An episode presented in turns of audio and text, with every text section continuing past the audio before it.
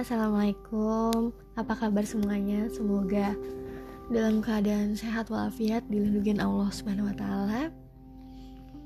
Hari ini balik lagi sama entry di podcast yang ketiga dari mengingat buku yang sudah dibaca. Buku yang selanjutnya mau aku ingat adalah novel dari Banana Yoshimoto judulnya Kitchen. Jadi novel ini aku temukan ketika lagi nyari rekomendasi buku di Google. Terus yang paling atas muncul itu rekomendasi buku dari RM BTS. Kebetulan karena suka RM, jadi dilihat-lihat listnya. Dan ternyata ada Kitchen ini, um, buku Kitchen. Terus aku baca bukunya, menarik. Jadi buku ini tentang kesedihan sebenarnya, tentang pengalaman ditinggalkan orang-orang tersayang di kehidupan. Um, di sini ada dua cerita di, novel ini, dan semuanya tentang ditinggalkan orang-orang tersayang meninggal dunia.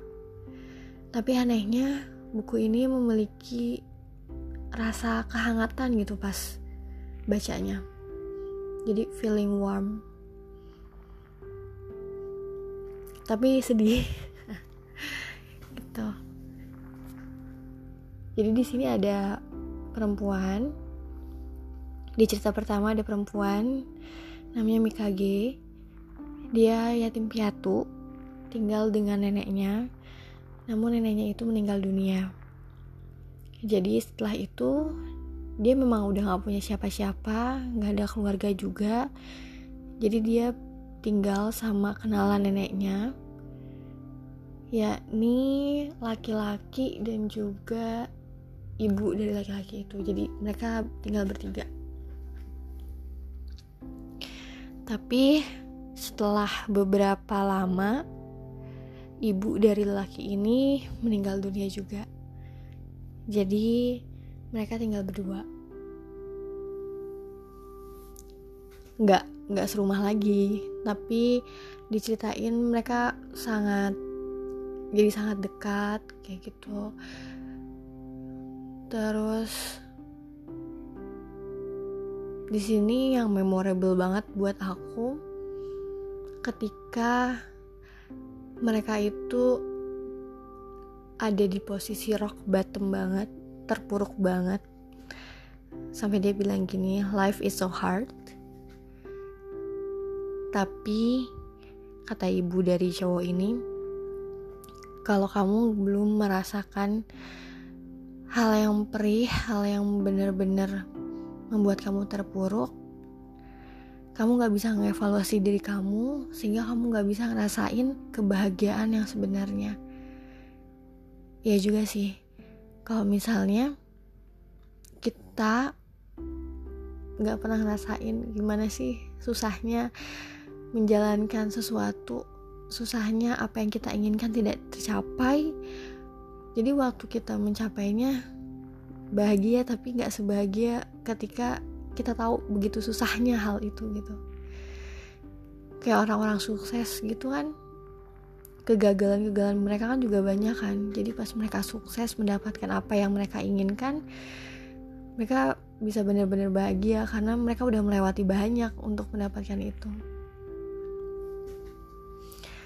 ada cerita menarik. Waktu itu aku pernah ngobrol sama anak kecil. Aku nanya Hai kamu kelas berapa? Udah bagi rapot ya? Oh iya kata dia. Kamu dapat ranking gak aku nggak dapet katanya.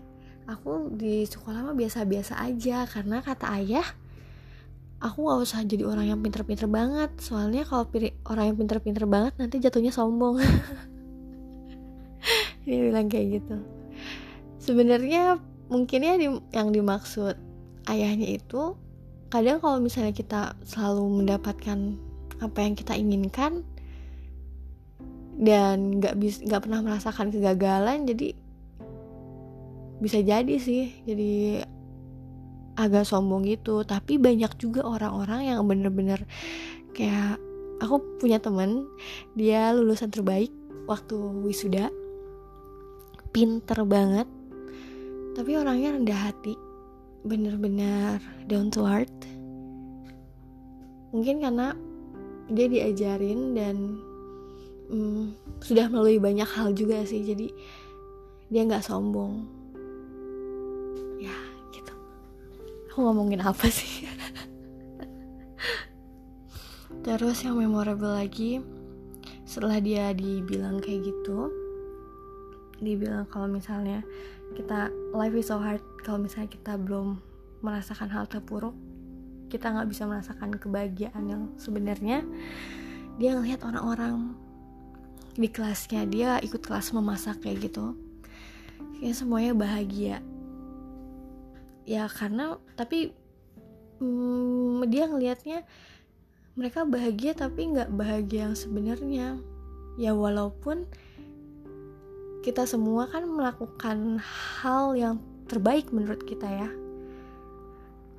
Kalau misalnya dia di lahir mereka dilahirkan di keluarga yang utuh sedangkan Mikage di yatim piatu dan sekarang udah nggak punya nenek bener-bener sendirian. Ya pada akhirnya juga nggak tahu sih dia sampai bilang gitu nggak tahu mana yang lebih baik apakah dengan keterpurukan ini dia jadi bisa merasakan kebahagiaan yang sebenarnya atau seperti mereka yang biasa aja bahagianya tapi bahagia terus. Tapi pada akhirnya semakin kita beranjak dewasa kata di buku ini kita akan menghadapi berbagai macam kegagalan. Dan kita akan jatuh jatuh jatuh tapi akan bangkit bangkit bangkit dan bangkit lagi hangat ya maksudnya hmm, bacanya tuh sedih tapi memberikan kehangatan entah kenapa. Lalu di cerita yang kedua jadi buku ini memiliki dua cerita beda sama sekali nggak berhubungan tapi sama-sama tentang ditinggalkan. Kalau yang satu ini ada dua orang yang ditinggalkan juga. Yang pertama ditinggalkan pacarnya yang kedua orang kedua ditinggalkan pacarnya dan juga abangnya. Tapi akhirnya, pada akhirnya, ketika kita ditinggalkan seseorang, kita akan menemukan orang lain gitu, yang akan datang ke hidup kita. Sampai dia bilang di buku ini, ketika satu karavan berhenti maka kelompok yang lain akan maju. Jadi ketika orang lain pergi, ada orang-orang lain yang mendekati kita gitu, yang akan mengisi di hidup-hidup kita. Gitu deh. Hmm, paling segitu aja sih podcast ketiga ini. Maafin ya kayaknya ngacak banget. Gak tersusun rapi kata-katanya. Oke, semoga semuanya sehat-sehat. Assalamualaikum warahmatullahi wabarakatuh.